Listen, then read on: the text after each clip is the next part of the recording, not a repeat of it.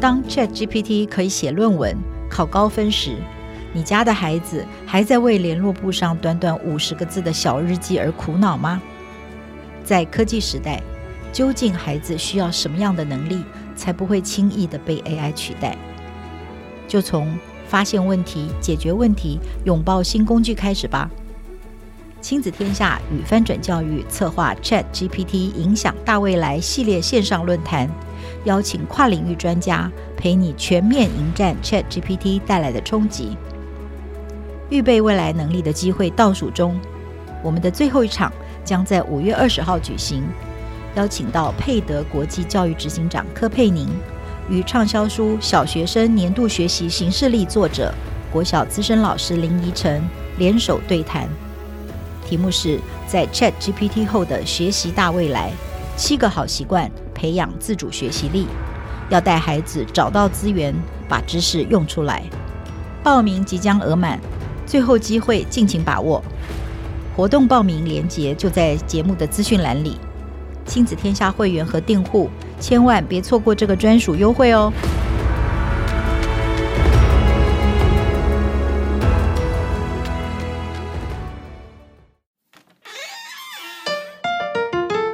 用爱的延长线连接家的新关系。我是邓慧文，我是陈品浩，欢迎来到关系商谈所，陪你觉察内在自我，理解人我差异，让爱与连结不断线。大家好，欢迎来到关系商谈所，我是邓慧文，品浩好，Hello，惠文好，还有各位朋友，大家好。品浩，你有关注过霸凌的议题吗？有诶、其实霸凌真的就是在学校里面蛮常见的，而且事实上，你知道吗？职场里面也常见。可是因为我的服务对象蛮多都是在中小学，然后在高中，所以说我发现，诶，从小学开始到高中到大学，霸凌这个东西一定是我们在呃跟孩子合作的时候里面一定会。呃，最常触碰到的一个议题之一，对，它真的是很常见。是，很多人其实带着这个议题就长大了。我觉得成人对这个议题也很有共鸣，因为最近那个韩剧《黑暗荣耀》，我听到在聊它的都是大人。这个刚好我有追啦，就我发现哇，那真的看了之后很解心中的委屈。我觉得每个人都在看这部戏剧的同时，或者是类似题材，应该多多少少自己年轻或者是自己曾经遭遇过的那种，你知道关系当中的各种形形色色的。那种对待，然后那种不舒服，然后我觉得都从那个很多类似这种题材的戏剧里面得到某一种伸张，或者是某一种平反。它不是现实生活当中，但你知道它之所以可以引发这么多的回响，我相信应该这个霸凌这个议题真的是在啊、呃、我们的很多人的生命当中都曾经有过一段这样的一个经验或者是回忆。因为我看那个剧，我其实是还没有时间仔细的追。可是我看他就是他讲的也是长大之后的事情，是吗？对，有点像是以前在校园的时候霸凌，然后长大之后的一些纠结，跟应该说是复仇吧。对，他就是一整个就是复仇，然后就是真的就是以其人之道还治其人之身，而且是加倍奉还的那种，你知道，就是啊、真的蛮可怕的。所以如果孩子被霸凌的事情没有处理好，其实会放在心里面，影响到未来很多哦，影响到很久。其实我日前刚好跟一个来宾聊到被霸凌的经验哈，结果我们两个聊开了之后，发现嗯，两个人以前有稍微一点点，应该跟《黑暗荣耀》没得比，可是只是一点点被同学。二诊的经验，两个人讲起来都非常的激动。可是我们两位都已经是五十岁的大神了，你知道吗？可是聊起来还是觉得十几岁那个被班上同学整的事情聊起来，两个人都好像立刻回到那个少女的感觉，非常非常的激动哦。所以我们也一起来关心一下这个霸凌的议题。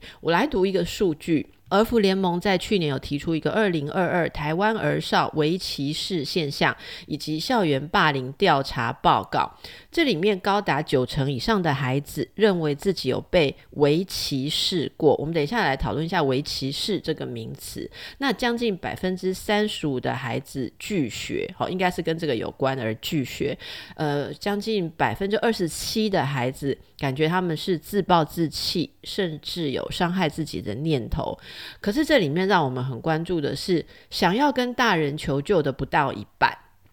那另外一份儿福联盟的报告也指出，有超过百分之二十的孩子受过网络霸凌，那有八成的孩子不想让大人知道，所以可见校方跟老师的态度啊，会是事情的关键。那看到这些数据，其实我想跟品浩一起来讨论，跟大家一起讨论一下。我先来解释一下“微歧视”这个名词啊，其实“围棋是”。它那个 micro、哦、micro discrimination，以前我们说歧视，歧视可能是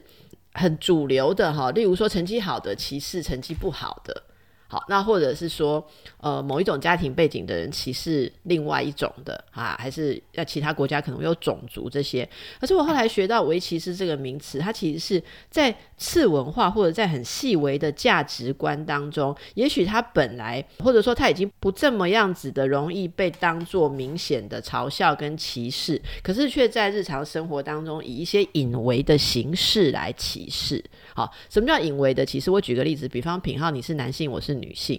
以前的人就会比较歧视女性，可是现在很少人会特别歧视，不敢讲了，或者说知道政治不正确，可是还是有一些对女性的微歧视。例如说，假设我们两个一起呃开会表达意见，然后男性就说：“哦，对啊，刚刚你们那是女性的意见，女性的意见大家一定要听的啦。”这就叫微歧视。好，那或者是说，我之前主持过节目，他们说，对于像一些呃特别的好家庭背景哈，呃，例如说，呃，他们会说，哇，你们是原住民哦，那所以你一定很会唱歌喽。好，那你说唱歌好像也不是什么坏事，可是却把它贴在把你的某种背景或者什么的特殊的东西贴在你的这个人身上，而忽略你的个人特质，其实这个都是微歧视的一种。好，那就像我们今天在聊的这些孩子，可能你讲他的，呃，搞不好是反过来哈、哦。有人对成绩很好的孩子说：“哎呦，你们成绩就是那么好嘛？哦，啊，你成绩那么好，你也有追剧哦？哦，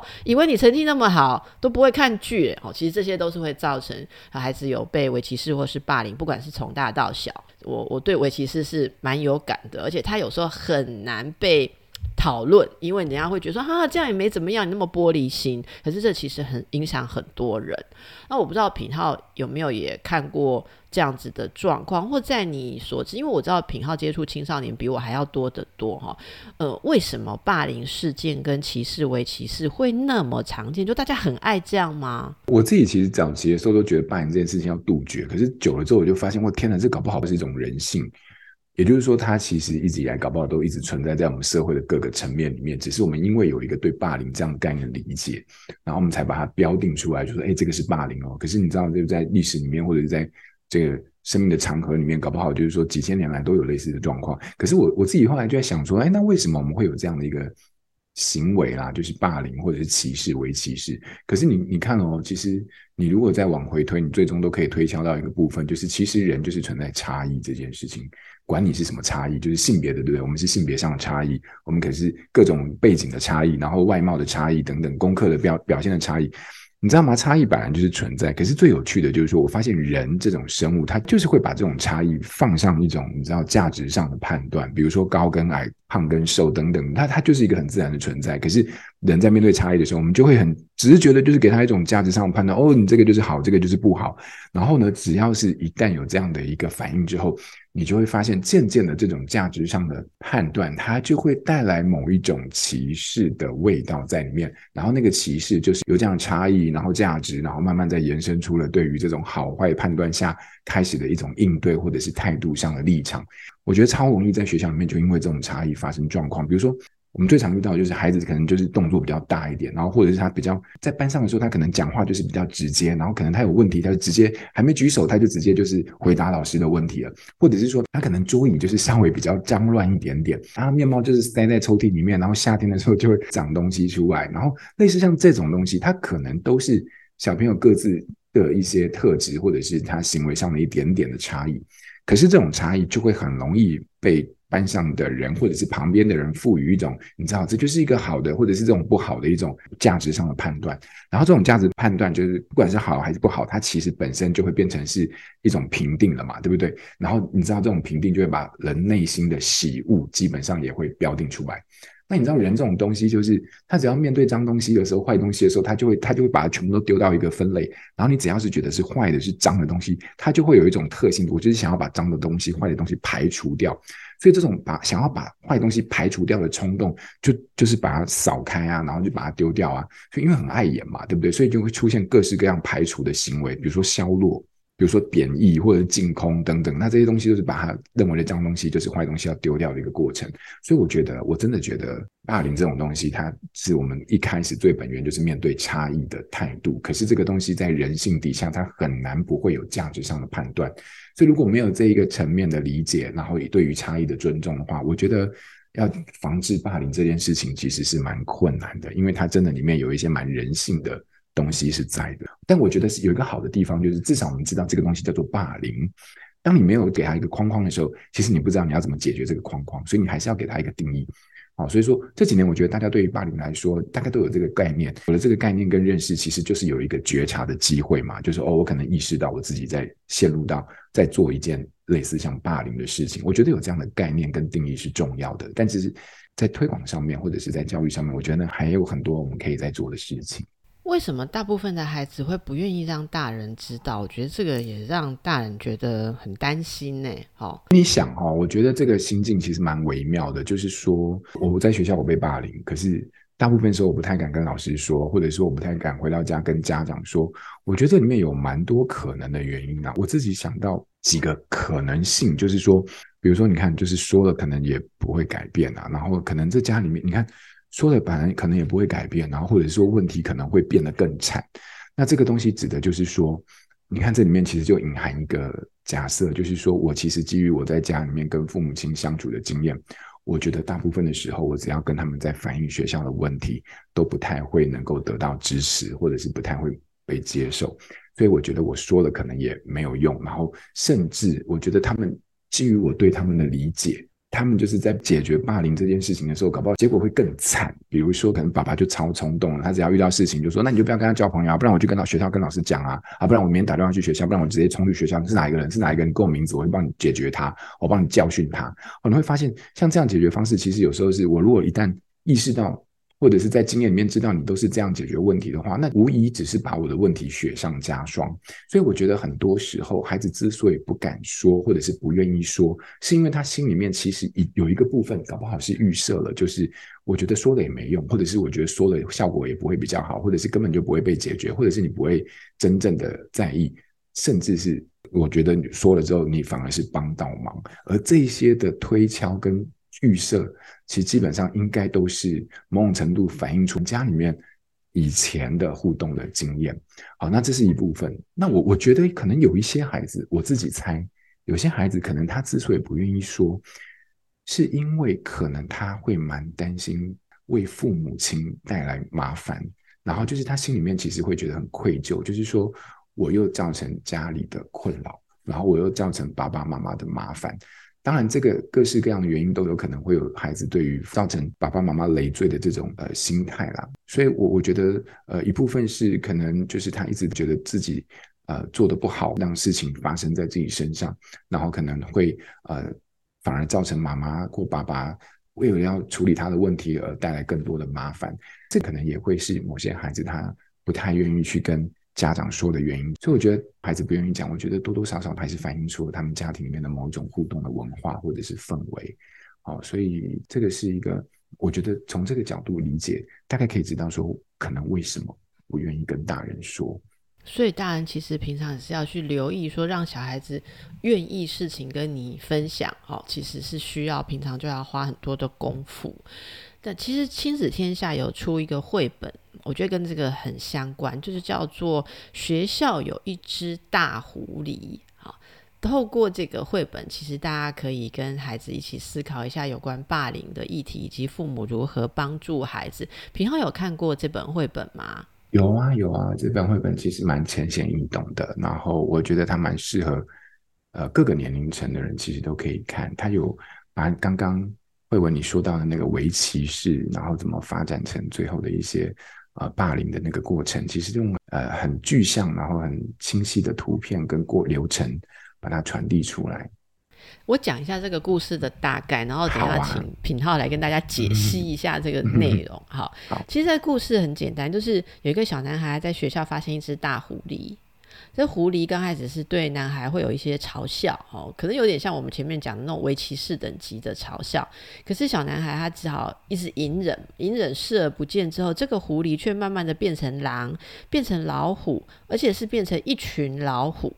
那小男孩要怎么办呢？哦，他有想说是不是要跟妈妈讲啊？可是又怕人家不会相信。可是后来他遇到更严重的状况，好，然后才终于鼓起勇气跟妈妈说。妈妈一开始当然听到他说的情形是有一些狐疑呀，哈，也不知道是跟狐狸有没有关系，就是 妈妈是有一点狐疑。可是他后来选择用不同的方式啊去回应孩子，给他拥抱，而且。呃，他们也决定去请老师，好，一起合作来面对这个问题啊。所以经过这些、呃、过程合作，最后，哎，这个老虎变回去，原来老虎本来也是一个男孩，好，那就是学校不应该有老虎。所以这个故事其实是用动物来比喻霸凌者，哈，那有感你就会知道，哈，就是他本来。应该也是一个小男孩，应该跟大家一样。可是就在刚刚品浩说的，大家之间的差异发生一些事情之后，其实有些人他的作为啊，就像是狐狸一样。可是如果没有找到好的解决方式，这个问题越来越极化，越来越严重。相对于被欺负的那个人，这个霸凌者感觉就越来越巨大，越来越凶猛。好，那这个是这个绘本里面给大家看到。我觉得这个绘本是。呃，很好用，就是说我可以用它来跟小朋友来一起讨论这种现象，甚至可以思考他观察到的学校的情况哈。那不知道品浩怎么看看？就我觉得这里面有几点啊，一个是说霸凌形成的心理机制哈，在这里面提到的那种大狐狸慢慢变成狼哈，你怎么看这个心理过程？我觉得就有点像我刚刚说的那个，你知道，就是。他其实，哎，前面他其实没有交代，他就是从开始就是说，哎，你戴眼镜，我的眼睛好好笑啊，然后就是开始在评论他的一些，你知道，就是一些差异，然后一些行为。这整个过程当中，我觉得就有点像我刚才在说，就是当我们在面对这种差异的时候，心里面都会有一些。恶意或者是一些你知道不是善意的东西跑出来，然后这个东西慢慢就会它就会变成是一种我对于你这个差异之间的某一种评比评价，然后最后就变成就是我这对这个评比评价的某一种歧视或者是回应，比较恶意的回应，然后它就慢慢发展出一个类似像呃呃像霸凌这样的一个行为。那另外一个就是说，你刚才有说到这里面其实应该有蛮多的段落，我觉得有一个部分是就是妈妈。他一开始他不会觉得，就是说他没有告诉妈妈的原因，是因为他不觉得妈妈会会相信嘛。好，然后可是妈妈一开始有一些疑惑，然后有一个转念，他就选择聆听，然后给他拥抱。这一段其实我我分享一下我前阵子的一个体验，然后我其实几年前的时候，因为我在经营那个我自己的脸书，好，那我几年前的时候曾经就是在在社群平台的时候收到一封简讯啊，几年前。然后我一开始其实看到这个简讯的时候，我没有印象哦。然后就是我也不太记得，就是说，哎，这谁？然后，但是我一看到内容，我就马上想到一个人。这样，这故事大概是这样，就大概是十多年前，我还是在学校里面在主要做服务的时候，我当时其实有呃辅导一个，就是其实很多啦，就是很多那时候遇到霸凌的一些孩子。好，那我们那时候辅导有一位就是因为霸凌然后转介的孩子，然后我们每个星期因为那个形式就是每个礼拜会见一次面。那其实我印象中，其实我们的整个过程的互动都不是很多，因为整个过程气氛就是很低迷，然后有时候孩子可能就是话不多，然后可能也不太想说话，然后回应也都很简短。然后你知道我那时候非常菜，然后我就我也不知道我能做什么，我就就是和小朋友就是去聊一聊他的近况，然后你知道就是聊到一些哦霸凌的过程当中他的处境，然后别人的言语，然后我觉得我在这个过程当中可能就是有一点。引发我就是有一点参与，然后我就觉得，哎，有些东西我真的觉得蛮生气的，然后我就会一起生气，然后一起抱怨，然后也会看到在这个过程当中，他有很多委屈，包含跟家人讲，结果得到的回应就如同前面说的，就是这没什么，你就不要理他，好，然后以及这个过程当中基于这些理解，然后我的遗憾，但其实我必须说，就是我那个其实整个辅导过程，其实沟通真的并不多。我我我从我有一种非常强烈的感觉，就是常常就是有一搭没一搭的，所以说我就自己每一次在辅导，你知道一节课就是四十分钟，辅导完之后我就觉得很闷，超闷的，我就觉得我自己好像什么忙都没有帮上。然后后来就是这样一年多过去，然后孩子因为已经六年级，然后就毕业，然后我们就结案嘛，因为呃基本上就是转衔出去到国中，那我只负责国小的部分就就结案。然后这件事情就是很多年很多年过去，然后你知道就是在在几年前，然后我收到简讯，然后我因为看到名字没有印象，然后我一看到那个照片，然后我就想到我就想到他，然后寄来的内容很短哦，就是内容很短。短短，然后没有什么脉络，然后细节我就不透露。不过大意大概就是说，他想要跟我说，就是谢谢你，然后就是那一年好想有你在，然后陪我，然后就是走过人生呃最不堪的低谷，大概就差不多是这样一段话，或者是好大意。那我其实真的不知道，就是说那个是一个什么样的起心动念，然后为什么在那个时候啊、突然就写了这封简讯给我。不过，就是当我看到他的讯息的时候，其实我必须说，我那时候心里超复杂的，就是因为我一直都觉得自己当时并没有帮到什么忙，我很菜，然后我很年轻又没有经验，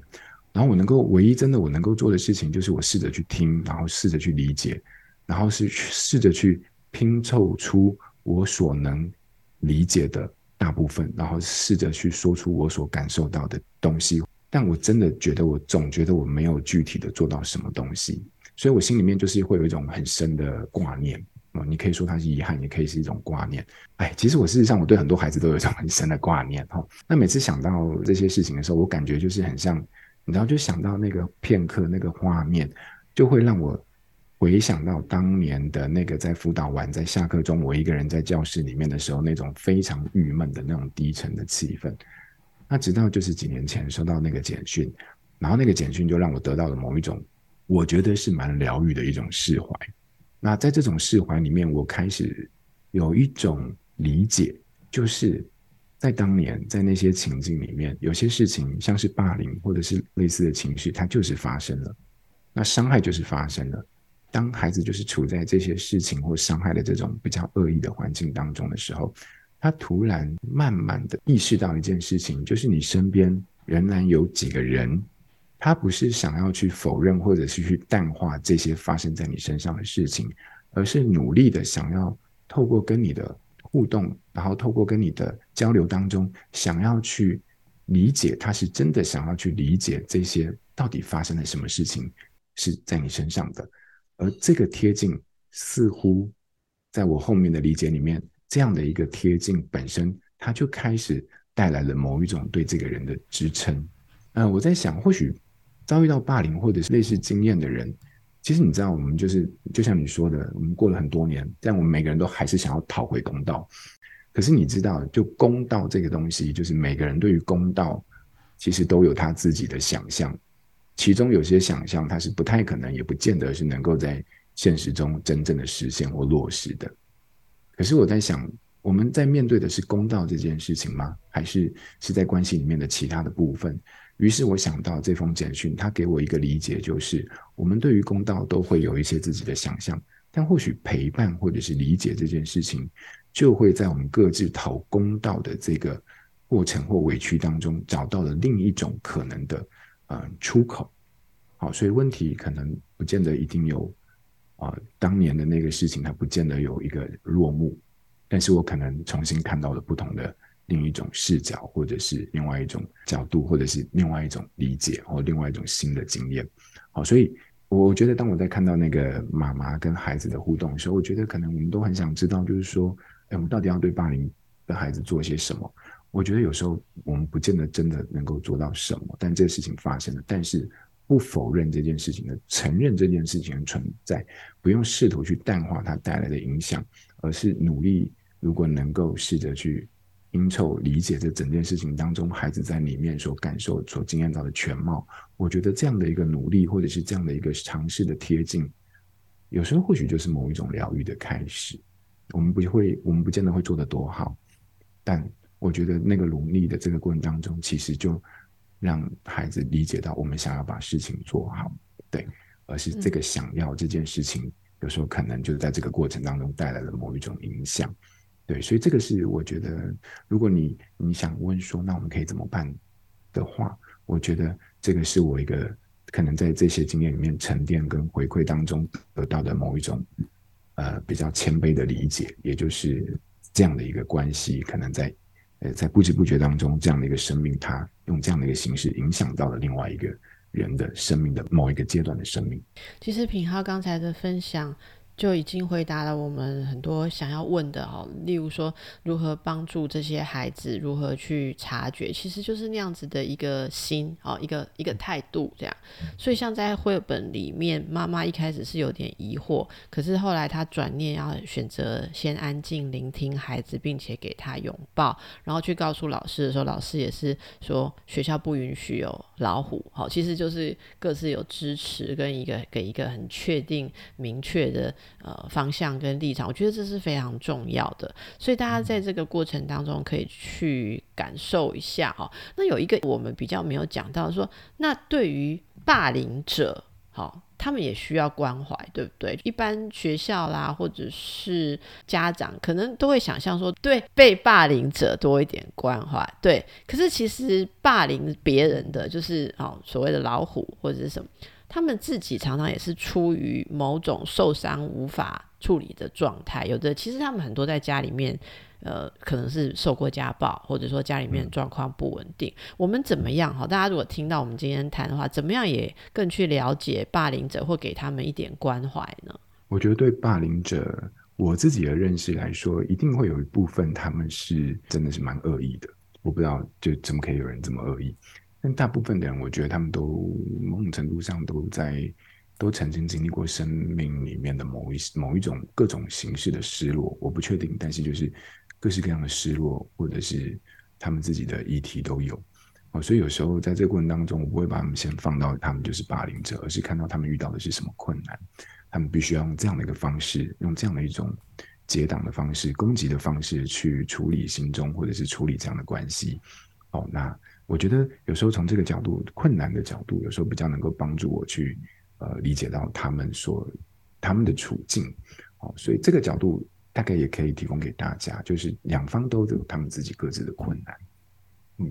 那最后品浩老师，我们对于了解霸凌或者关心这个议题，嗯、今天可以给大家什么新练习？不过我我在想说，啊、嗯，应该是说如何有一个新练习，让父母跟孩子。以后遇到这一类的事情可以讨论，这样会不会比较具体一点？我觉得有一个部分就是说，可能家长听到这边会有个好奇，就是那我怎么知道他有没有遇到这样的状况或者是困难？嗯，怎么跟孩子聊这个事？嗯，对，我觉得有一个部分是，觉得大部分的家长一定都可以很敏锐的感受到，就是孩子有不一样。我觉得这个不一样本身就是他的模式有出现改变的时候，基本上应该家长都是蛮好认的。就是说，诶，他本来就是晚上九点就会睡觉，或十点就会睡觉，然后可是突然有一段时间他就是完全就睡眠混乱，就是跟过去的模式不一样，而你没办法找到合理的解释的时候，通常都可能。意味着他生活当中出现了一些变化，但是我们不知道。对，所以说，呃，我觉得先从你可以观察这个模式开始。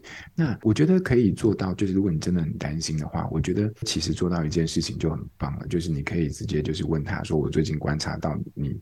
有些不太一样，我很担心，但我不知道发生什么事情，你愿不愿意让我知道？”然后在这个过程当中，嗯、你只要做到一件事情，就是不给建议，然后不给立场，然后不给批判。我觉得。就是这三步，就不急着给建议，不急着下评断，然后不急着有立场。我觉得，呃，比较能够让对话，呃，有机会可以比较多施展，或者是有空间啊。因为大人有时候真的很想解决问题，这样就是，就像我刚才说，我最常听到就是，我觉得他们好像故意针对我小明，然后下一个回应都是，那你就不要理他，你知道，后面就没了。后面就没了，你知道，你可以去跟那个谁玩，你可以去跟那谁玩，不要不要不要，你知道，每一个不理或者是在越高年级，每一个人际中的冲突后面都会有很多的故事，那是值得被听到的。好，所以不急着下评断，不急着给答案，然后不急着有立场。我觉得有时候是在沟通里面，呃，不只是对我猜，不只是对孩子吧，有时候可能对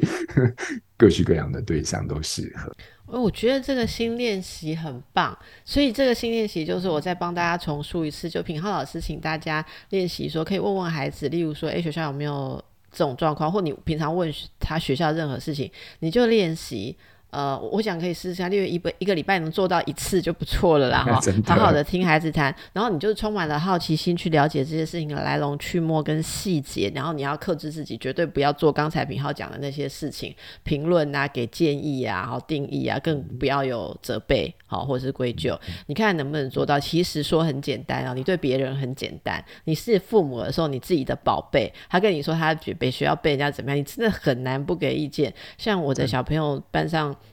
以前有就是小男生会喜欢弄大家这样哈，然后每次他讲他怎么被弄到的时候，我根本话还没听完，我就已经建议已经一百条在心里了，我真的很难忍，那些建议都从心里一直要冲出来。然后现在大一点，我都不敢乱讲建议。然后他就看着我的脸说：“我觉得你的脸好像有什么建议要讲。”我说：“没有，我完全没有。”我说：“你可以想想看你有什么解决的方法，我们再来讨论。”哦，这真的很难，要一个一个把它把它吞回去。所以这是很棒的练习哈。你如果心里有十个建议，你就吞十个；有一百个建议，你要吞一百个。把这个练习做完，你一定会觉得跟孩子之间的沟通越来越好。好，谢谢品浩今天跟大家一起分享这么棒的方法。然后大家可以看看这本书，哦，看看。这本绘本，学校有一只大狐狸，好，一起来关心这个议题哦。今天我们就到这里了，拜拜，拜拜。亲子天下 Podcast，周一到周六谈教育、聊生活，开启美好新关系。欢迎订阅收听 Apple Podcast 和 Spotify，请给我们五星赞一下。也欢迎大家在许愿池留言，告诉我们你在每周新练习的实践中，生活有了哪些改变与发现。关系相谈所，我们下周见。